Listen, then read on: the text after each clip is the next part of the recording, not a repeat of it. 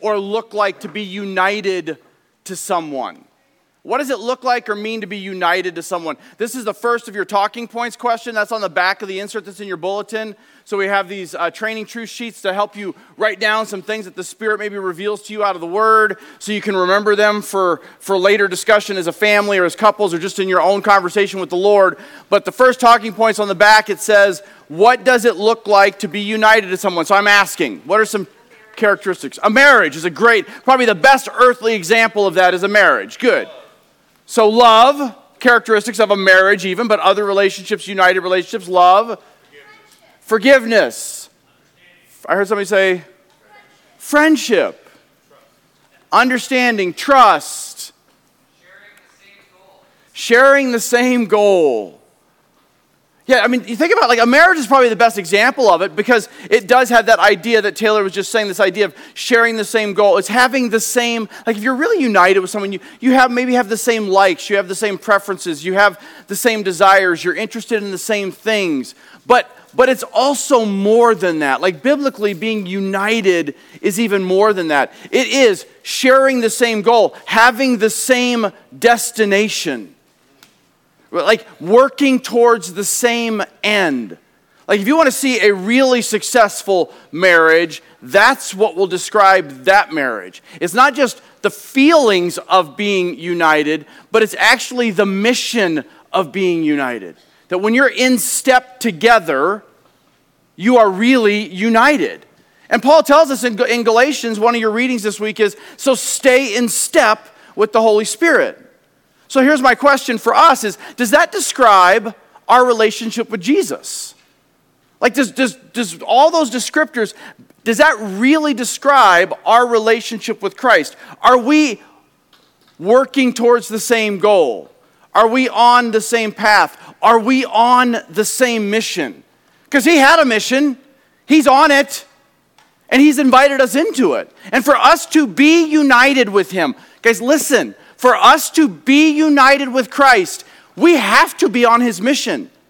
To say that you're united to your spouse if you're married, but have completely different end game goals in life is you cannot those those are non sequiturs. They do not work. They will not ever touch. You will grow this way instead of this way. And the same is true for our relationship with Jesus. So today what we're talking about is are you united with Christ? And the question I'm asking is what does that look like? Like, what does it really look like to be genuinely, truly united with Jesus?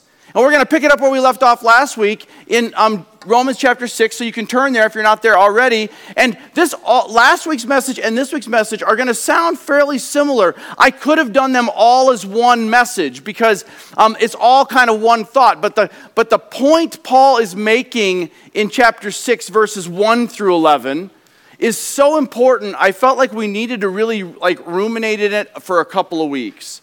And the reason is because this idea of being, we, I think, I, I mean, if, if you are born again, if the Holy Spirit has regenerated you, you have a desire to be genuinely, consistently in step with the Holy Spirit. And yet sometimes we just trip and stumble. In fact, a lot of time we trip and stumble. And so, what we're trying to figure out is okay, how do I stop stumbling? Right? And I wanted to spend not just one week talking about what I think what Paul is telling us in, in Romans 6 is the big stumbling block we have. And it's this idea that we don't really, we can't really walk united with Christ because we don't really understand what it looks like to live alive. So, how do we get there? Well, what the passage is going to show us is that when we are united with Christ, one, it is a forever thing, it's a, it's a done deal.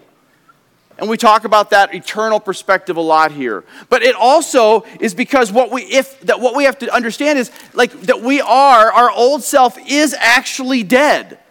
Like that we've actually died to sin. And that old part of us is dead. Present tense. Yeah, but I still struggle with sin. Yeah, and we talk about that. We pray that during our prayer time, confessing sins to one another. Guys, it doesn't mean we don't sin, it just means we understand it has been dealt with. Then we will actually live our new life like a live person. And that's what Paul's going to show us today. So, so what we're going to see today is, is just a carryover of last week. But, guys, I genuinely believe this is the stumbling block for all of us. We don't really believe that we're really alive. We don't. We, I mean, we, we say we do intellectually, but it hasn't really transformed like our soul we think we're sort of alive and we're sort of dead and we're somehow we're living in this in-between time and what paul is trying to tell us not just here but throughout his writing and peter does as well and jesus taught it too is you have completely been transferred we, we just don't know it yet because we're still here but in god's eyes we have been completely made alive and that's how we live unified so we're going to pick it up in our first point asking the question what does it mean to live unified with Christ. One, it's a forever thing. So just look at verse 5. He says, For if we have been united with him in death, like his, we shall certainly be united with him in a resurrection like his. Paul's saying, guys, if the cross happened, then uh, and his resurrection is true, then our resurrection is coming. And Paul talks about that over and over and over again in his writings. One of my favorite passages, I'm not going to have you turn there, Philippians chapter 3, where Paul's talking about how he considers everything as garbage. I think it was last week or the week before I mentioned that here's Paul, like he was the Pharisee of Pharisees. He was on the upward trajectory of Jewish life. He it just didn't get. He was the Bill Gates of Judaism. And he gave it all up to, to follow Christ. And it was not an easy life. Now, why did he do that? Well, he tells us in verse 10, he tells us in Philippians um, 3.10, sorry, I lost my place. He tells us in Philippians 3.10 um, that, that he might, like, that the reason he did it, the reason he gave up everything, the reason he was willing, is because he was going to press forward to the resurrection of Jesus Christ. He was going to consider the loss of all things as gain. Why? So that he could see the surpassing value of, the, of, of being resurrected like Christ was resurrected. Right? That's not just in Philippians, that is all over Paul's writing. Right? That, that God has the long view of your life is what the New Testament talks about. And, and what we do now affects what we're going to be doing in all of eternity. What made Paul so amazing was he just didn't, he just lived like he really believed it. He just lived like if I since Jesus died and rose again, and I believe he died for me and he rose again, then I believe that's what's going to happen to me. And, and he just lived like he believed it. Turn to um, to the right of where we are in 2 Corinthians chapter 4. So you're going to go past the rest of Romans, past 1 Corinthians, go to 2 Corinthians chapter 4.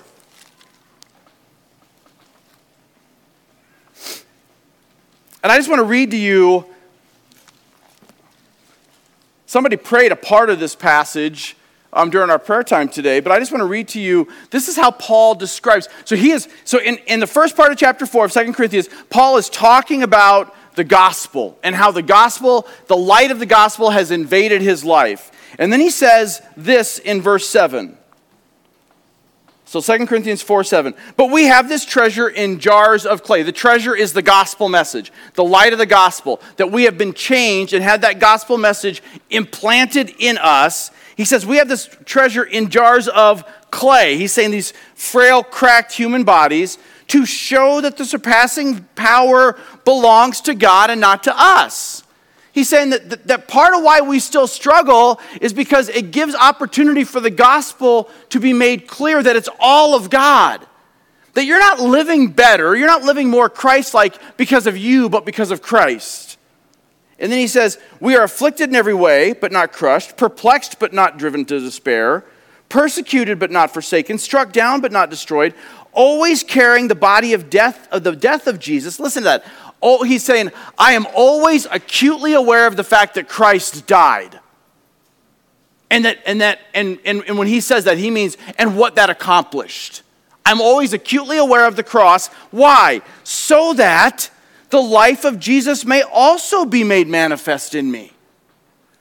And then he goes on, last verse, verse 11 For we who live are always being given over to death for Jesus' sake, so that the life of Jesus also may, may be manifested in our mortal flesh. Guys, do you see, like, this idea of of I am going to live my life now for the forever promise of the resurrection. And the way I'm going to do that is the way Jesus did it.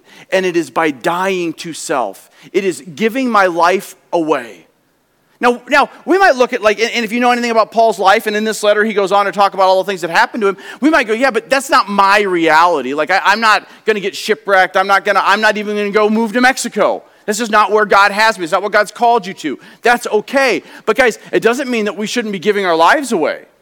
Like, so, so it doesn't have to be some big thing. How about just serving the church, the body of Christ? Right? I mean, today is Mother's Day. I get it. We're all going to want to run off and do things and celebrate our, with our moms and etc. But guys, the bathrooms still have to be clean. The garbage still has to be taken out. The floors still have to be have to be swept. Like some, like jump in and help. Whether it's today or regularly, or like there's all kinds of opportunities to give your life away. Not just here on Sundays, but throughout the week.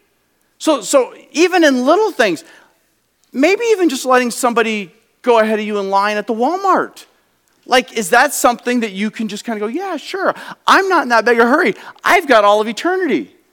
Right? Like, like I can handle waiting an extra five minutes. Maybe it's just being extra polite to somebody who doesn't deserve your politeness because they maybe haven't treated you well, but you're like, yeah, but I haven't treated Christ well, and he's polite to me. There's lots of ways that we can give our lives away. In fact, that's the second talking points question. So look at your the back of your sheet for your talking points question. Guys, Christians are supposed to be known for three things. As Christians, this, these here are the three things we're supposed to be known for before we get to the talking points. One, obviously loving Jesus and his kingdom. That's first. Two, loving people specifically one another in the church, but loving the world as well. By this they will know that you are my disciples, by your love for one another. So we're supposed to, we're known for three things one, love Christ, two, love people. The second thing is die. Ouch. Die. Die. Just die. Like die. But what is that death? What is that? It's death to self. Right? The thing that is distinctly different about the call of Christ the real gospel, it is a, it is a call to die. That's what Paul means when he says, I consider it all garbage that I might gain Christ. He's saying, I am going to die to all of these things that I want. I want to go do this. I want to spend my time that way. I want, I want, I want, I want, I want, so that I can gain Christ, because that was the model Christ gave us. Guys, did Christ only die to self on the cross? His whole earthly existence was death to self. And we're supposed to be little Christs. I understand that that isn't a popular part of the gospel message. Hey, come to Christ and die. Right? But that is the, that is the gospel message death to life. And here's how it relates to today's message. Unless we get the dead part, we don't understand, we don't get the live part. We want to live in the life and the power of the light and the life that Christ gives us. We want best life now, but we don't get there without dying. It just, not the way, not, not really. We can fake it, and that faking is going to become a reality, like, like it's going to become really clear who's really been faking it the minute they die, like physically die. And so we don't want to be people that are faking it and just putting our best face on. We want to be people that are actually out of an overflow of love love for Christ and his kingdom, love for people, and then a love for the lifestyle he's called us to, to just be willing to die. So, the second talking points question says this What does it look like to be united to Christ in a death like his? So, just quickly, what are some answers? What does it look like to be? So, I'm looking at the, second, the first half of the talking points question, of the second question. To suffer as he suffered. To serve, serve even when you're tired. To love as he loved. Guys, again, we don't always, it doesn't always have to be some big thing. I, I, I feel like, uh, you know, we're, we're kind of a go big or go home culture, right, in, in America. And so I, I feel like it's, it's, it's in the, I was reminded of this quote earlier in the week. It's a quote that Charles Swindoll used about the life of David. And he says, It's in the little things and the lowly places that David proved himself worthy of the big things. If you want to be a man or a woman that God uses to and I'm quoting Swindoll again, king it, to do great things for the kingdom, be someone who learns to do the little things well. Right? That, we, we don't like that very much. What's that? Wash feet. Wash feet. Like we don't like, yeah, we don't like that. Like we, we, we, we're more project oriented. I'm like, okay, I'm gonna, I'm gonna put all my eggs, all my serving eggs into this basket and I'm good to go. And, and now I can check that off and I can just keep going with my life. That's not the daily dying to self that cultivates a Christ likeness in us. And that's the point. The point isn't just to suffer. The point is that is, is what we what, what, what how the Holy Spirit orchestrated the prayer time. In our suffering, He is conforming us into the image of Christ. So to, to, to pray that we don't suffer is to actually pray, Lord, don't turn me into the image of Jesus. Because He suffered. So why shouldn't we? So that leads us to the second part of the question is so what does it look like when we are resurrected like him? And I'm just going to sort of give you the answer that I'm looking for here because I'm, I'm talking like in the there and then. In our um, training center program, this, the, the, praise the Lord for these people that have faithfully gone through, I think it's been 14 weeks stretched out over about 18 weeks of time. Uh, we're finishing up this Tuesday on, on the second part of eschatology. But one of the things we talked about, that's when Christ comes again, one of the things we talked about was, and our resurrection, like what are our resurrection bodies going to be like? And you get a glimpse of it like with Jesus on the Mount of Transfiguration when he's glowing and they're all like wow what in the world happened there because we get like that like i don't we don't really know exactly what we're going to be like but part of our struggle in pressing forward to the life part of our walk is that, especially in the eternal sense, is that we have some idea that eternity is either going to be just some completely surreal like thing where we're all just sort of like spirit clouds and we're just sort of hanging out worshiping all the time. And, and frankly that almost sounds boring. Like casting our crowns before the throne for all of eternity singing hallelujahs you know glory to the lamb right? As much as like we enjoy that in these moments when you start thinking about am i going to and i'm going to do that like literally forever like that doesn't, I mean, I'll be honest, maybe it's just me, but that just sounds boring. Like, I mean, I, I, I, and maybe that sounds sacrilegious to you. Obviously, worshiping Christ is a wonderful thing, but f- like literally for eternity, if that's all it was, that's not what it is. Yeah, it's like Groundhog Day over and over. No, it's not like that. That's not it. Right? Like, like when all the new heaven and the new earth, what our, what our lives are going to be like when we're resurrected like Him, everything is going to be made new. And if you're in Christ, your new body, whatever that looks like, is going to be doing new stuff. Like for all of eternity. And here's the part we got to remember what you do here and now absolutely impacts what you will look like and what you will be doing there and then. It is a clear, it, how that all works and why we'll even care in heaven, I don't know. But it is clear that that's true. This is all like a dress rehearsal that is preparing us for the real show. And we need to live that way, right? Instead of just making it all about the here and the now, right? So, with that, let's go back to our, I don't know, I think I left you in 2 Corinthians. Let's go back to Romans chapter 6, and let's look at our second thing. So we're asking the question what does it mean to be united to Christ? One, we have to recognize that it's for everything. The second thing is we have to believe that our old self is dead. And this goes along really um, closely with what we talked about last week. It's uh, look at verses 6 and 7. We know that our old self was crucified with him in order that the body of sin might be put to nothing, so that we would no longer be enslaved to sin. Guys, what are the evidences of your life that verse 6 is true? Like, I'm, I'm not asking for, I'm just, I'm asking you to ask yourself that question.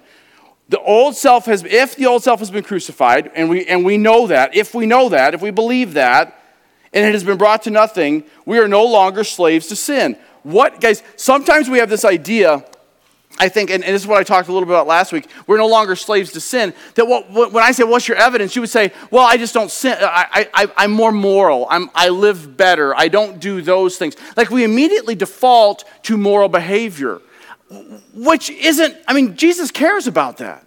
Jesus cares that we live in a way that honors him. But but to really die, to know that you're, the evidence of your dead flesh is in that moment when your flesh is trying to come up, where do you go to get victory? in your willpower, do you just try to crucify your flesh, or do you cry out to Christ and say, Lord, save me? Paul says it in Galatians 20 and 2 20 and 21. I don't nullify the grace of God. Like I have been crucified with Christ, he says. I, he said, I have been made dead with Christ, and I don't even live anymore, but Christ lives in me. And then he's like, if, and if I try to if I try to win victory over my flesh and my strength, I am nullifying the grace of God. I am saying that Christ died on the cross for nothing. And he's like, I do not want to say that. I I would not say that. Turn just a page to Romans, but here's what Paul does say.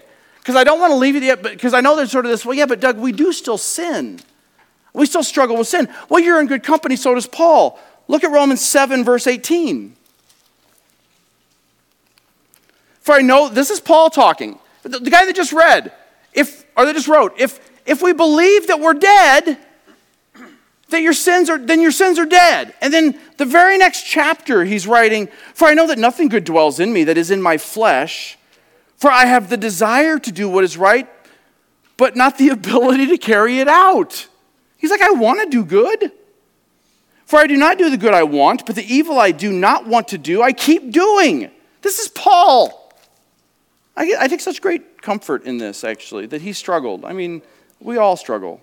Now, if I do what I if I do what I do not want, it is no longer I who does it, but the sin that dwells in me. So I find to be the law, so I find it to be the law when I want when, I'm sorry, when I want to do right, evil lies close at hand for I delight in the law of God in my inner being. He's like, I, I so, I, I love the Word of God. I want to follow the Word of God. I want to honor the Word of God.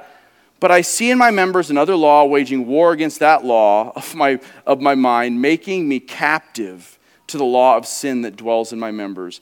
And then he gets to the very end of this whole thing and he's just like, Oh, wretched man that I am. He's like, Man, I'm so tired of this fight. Who will save me from this body of sin and death? And then he answers his own question Thanks be to God for to Jesus Christ our Lord. So then, I myself serve the law of God with my mind, but with my flesh I serve the law of sin. Guys, understand this is not like this whole argument of dying to self is not theory or theology to Paul. Like he really struggled with it. So go back to chapter 6 and look at verse 7. He says, For the one who has died has been set free from sin. So he's saying, guys, the one who understands that he has been really dead, he's been made dead by the cross, not by his own strength, but by what Christ has done, has been freed. Now, here's what's interesting that phrase, freed from sin, guess what that word really is? Dikaio. Do you remember what that word means? Justified. He's saying, for those who have been freed from sin, have been made right by God. Absolutely. It's the, it's the same. He's in Romans 3. If you turn back to Romans 3, where we, where we were a few weeks ago, he uses that word dikaio over and over and over again to say, guys, it is starting in verse 20 of chapter 3, or yeah, chapter 3 says, For by the works of the law, no man may be dikaioed, no man may be justified. He's saying you can't just work your way to being made right, right with God. And then he goes on in verses 23 and 24, For there is, um, for all have sinned and fall short of the glory of God. And then in verse 24, he says, But you are justified, you are dikaio, you are made right by his grace as a gift. That's what looking being set free looks like. So look at your last talking points question. He says, it says, what does it mean to be set free from sin? Like, what does it really mean to, to live like you know that you know that you know that you have been dikaioed, that you have been justified? Because here's the thing when he says back in verse 7, and you have been set free, you have been dikaioed, it is in the perfect tense, it is in the passive voice, and it's in the indicative mood. Here's what that means perfect tense. It means it has been done, cannot be undone, will never be undone. Perfect, once for all time. Passive voice, it means you did nothing. It means you were made right completely apart from you. And then it's in the indicative mood, which means an indicative mood is like the word, it indicates what you are, not what you do. He's not saying work to set yourself free. He's not even saying partner with God to get victory over sin. He's saying, You have been set free. You are sinless. And then we stop and go, Yeah, but I know me. Well, we'll get there in just a minute. But guys, understand like, like just hang there for a minute. Like let your let your mind and your your your soul actually just hang in this idea of he has perfect passive indicative. It's not a command for you to do, it is a condition that you already are in Christ. He is not saying stop sinning. He's saying, guys, just embrace the reality of the gospel that you have already been made sinless. That's what the gospel message is. The question becomes do we believe it? This is what I said at the beginning. This is the obstacle, this is the greatest obstacle for all of us. I, don't think we really believe we have been set free from sin because we still sin and the enemy is really good at what he does. And so, with all that baggage that we carry of past sins and, and present struggles and everything else, he, he, starts whispering these lies, and our flesh is, is, is more than happy to partner with him. And all of a sudden, we start doubting okay, but, but am I really free? And it is impossible to live fully alive in Christ and be chained. It is impossible to still be chained in your sin, to, to, to feel like you are bound by your sin, and simultaneously be living Christ's life. And so we have to come to this place of going, I, I just, I just have to, whether I feel like it or not, whether I'm even acting like it in the moment or not, I have come to believe that the cross is true and it's applied to me, and that is literally all that matters and I can live the rest of my life knowing that truth. And that's where Paul takes us next. So go to our so go back to Romans 6 and we're going to go to our last point. So if you believe, if you really believe and believe and believe that you have been that you are dead, then your new self will live alive. Like just it will. But that's our struggle. Easier said than done. I get it. So look at verse 8. Now, if we have died with Christ, we believe that we will also live with him. Do you see it? If we have died, if we, if we really know that we've died with Christ, we will live with him. And then he says in verse 9, we know that Christ, being raised from the dead, will never die again. Death no longer has dominion over him. Guys, what did the resurrection season teach us? I mean, what, what did we celebrate at the resurrection? Isn't it amazing how fast we just get past that? Oh, that was a couple Sundays ago. Yeah, guys, every Sunday is Resurrection Sunday. Like every Sunday, we should be thinking to ourselves if we know that Christ has been raised from the dead. That, remember what we talked about? The fact that he was raised from the dead is literally living proof that the price was paid. And because he rose and we have come to believe that, we will rise again too. Paul's saying, guys, just live like that.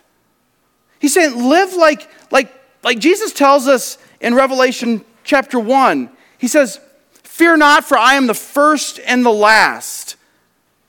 I died, and yet I live. And I live forevermore. And oh, by the way, just in case you were wondering, this is Jesus. He's like, I'm the one that holds the keys of death and Hades. Nobody's going there, right? Like, like, like just accidentally. Nobody's living in there. Nobody's like, I control whether you're alive or dead. And if you're mine, you're alive, just live like it. Just live like it. Look at verse 10. For the death he, the death Jesus died, he died to sin once for all. But the life he lives, he lives to God. Guys, understand this.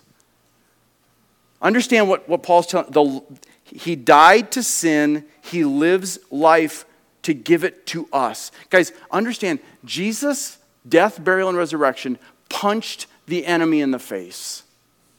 I loved, I, I, I, remember, I don't even know who it was who prayed it, but like we don't need to, I think it was, I think it was um, Sean We, don't, we, we need to stop even praying these defeated prayers, right?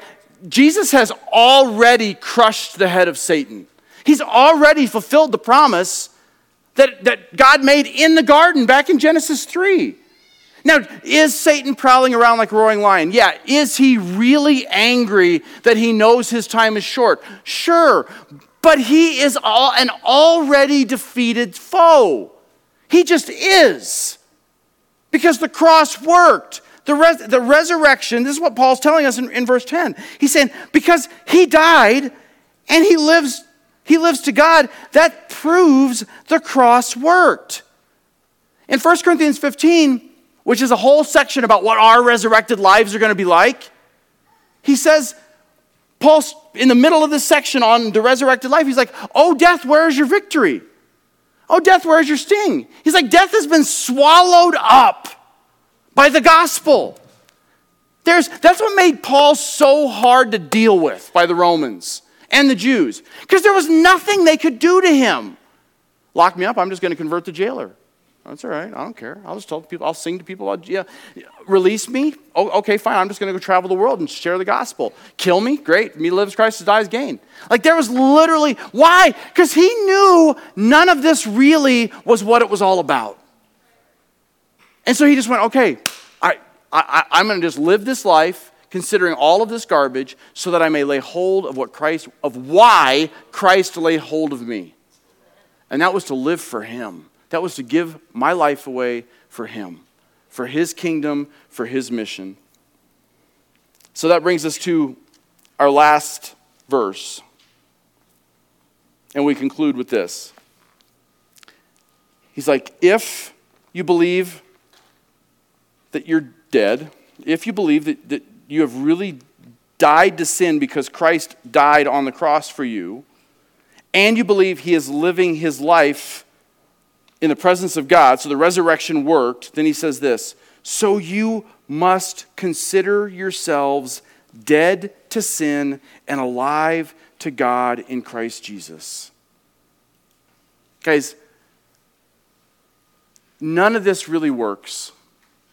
Meaning, nothing that Paul's telling us right now works unless you believe it. That's the thing. Do you know what the, the, question we're asking today is like, what does it look like to live united with Christ? As the music team comes up and we get ready to go into our time of response, guys, do you know what the hardest part about that is? The hardest part about living like, you, like, like you're united to Christ? It's not overcoming your flesh. It's not being more moral. It's not, because you know what it is? It's just believing it. It really is. It's just believing that your identity has changed. Guys, identity politics is a thing, and I'm not talking about what's going on in our country or in the world right now. Identity politics is what the enemy is trying to tell you this is how you're defined. And what Jesus is saying is no, I have completely transformed your identity. You just have to live like you believe it. Stop living defeated. You have to stop living in this, in, in this oh, you know, that I'm, that I'm weak here or that I struggle there. Or, guys, all those things may be true. And in the reality of the light of the gospel of Jesus Christ, it doesn't matter. That's what we have to believe. We have to believe that He has overcome. Maybe you're sitting here today and you're like, hey, you know what, Doug, I, I don't even know what you're talking about. Like, I don't need God. Or maybe you're like, no, I, I Doug, I, I knew that I needed God to get saved. I understood that. But I don't now I don't really need his help in a day-to-day like life. Right? Because that is an exhausting way to live. I tried. I tried both of those for a while. Right? It's exhausting. But maybe this is you. So as, we're, as the trays are coming around, I would ask you to just think about this. If maybe this is the voice you hear. Not, not I don't need God, or is, yeah, but Doug, you don't know me. You don't know how I've lived. You don't know what I've done. You don't know the sins I've committed. You don't know the things I'm doing now. You don't know the struggles. It's like if you, if you could really be in my head, you wouldn't say, I can just live alive. Here's the thing Christ knows all of it. Guys, guys, understand this. I'm going to keep saying this until I think we're a church that really believes it. You are fully, fully, fully known by Christ and deeply loved. You are fully known. He, guys, Jesus knows things about you you don't know. He knows the ugliest parts of your heart, and He makes them beautiful. Guys, Jesus knows the darkest part of your soul. He does. And He will pierce it with His gospel light. We just have to live like it. Let's pray.